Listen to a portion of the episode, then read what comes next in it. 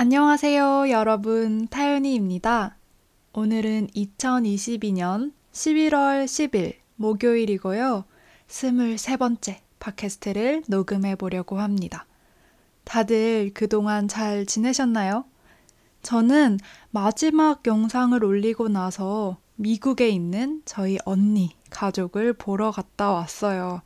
사실 이제 미국에 다녀온 지도 벌써 일주일이나 지났네요.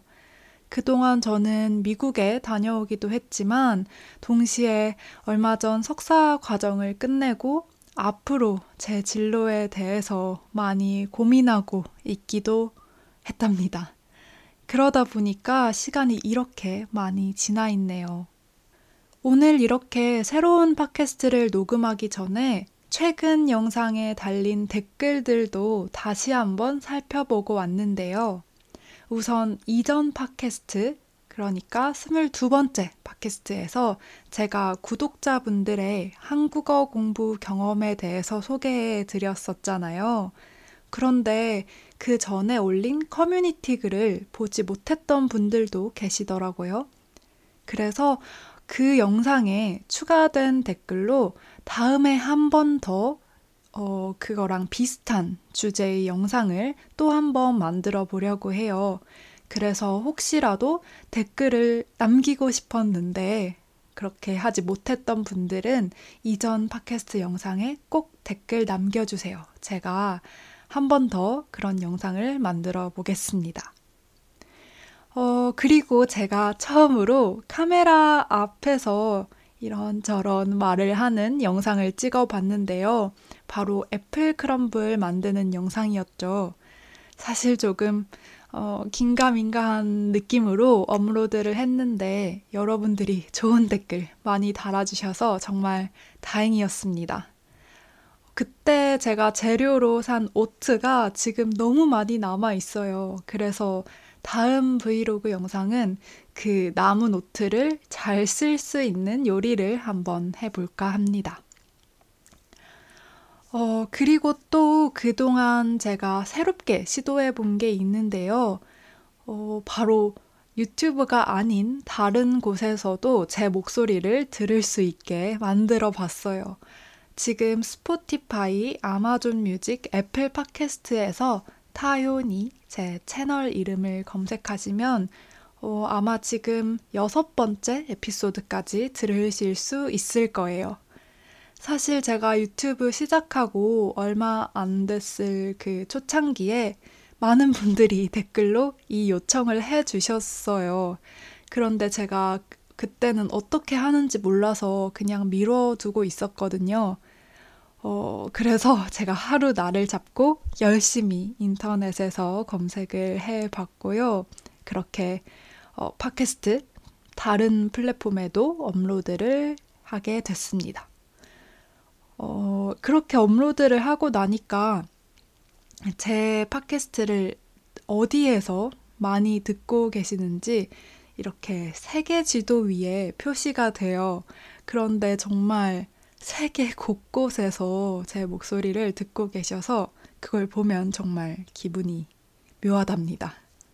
아무튼, 어, 저는 말씀드렸듯이 얼마 전에 일주일 정도 미국에 갔다 왔는데요. 오늘은 이 짧았던 여행에 대해서 이야기를 나눠보려고 합니다.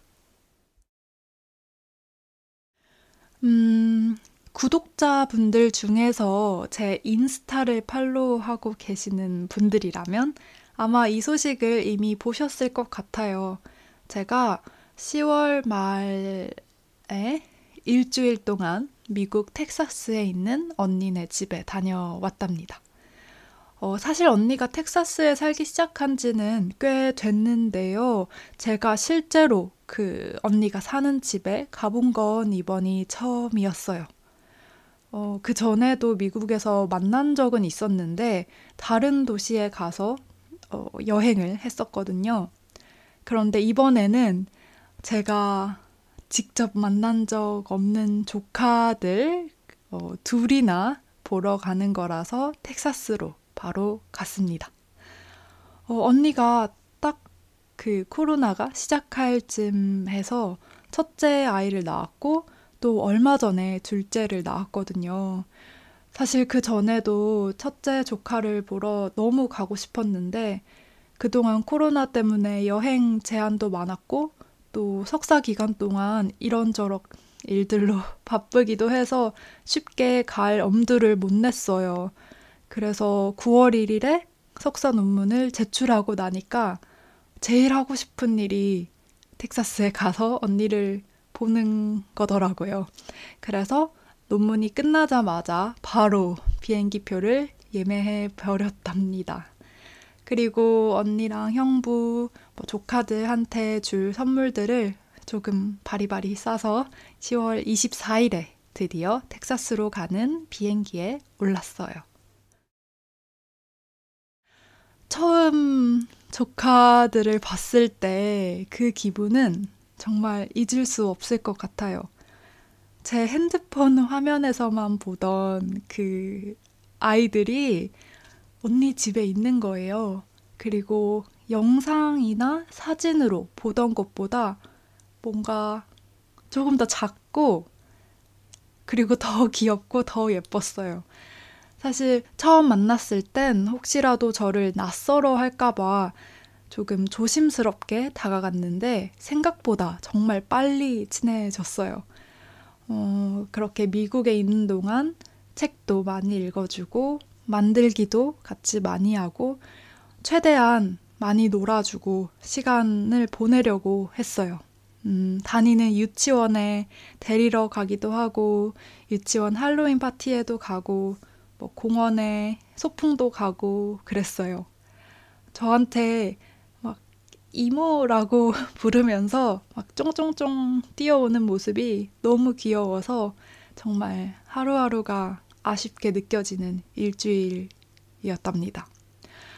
음, 둘째는 이제 막 100일이 된 갓난아기라서 같이 놀지는 못했지만 제가 밥도 먹여보고 뭐 우는 것도 달래보고 재우기도 해봤는데 그런 모든 게 저한테는 다 처음이라서 너무 신기했어요. 음. 그리고 이 모든 걸 가족들 도움 거의 받지 못한 채로 다 이렇게 해내온 언니가 정말 대단하다고 느껴졌답니다.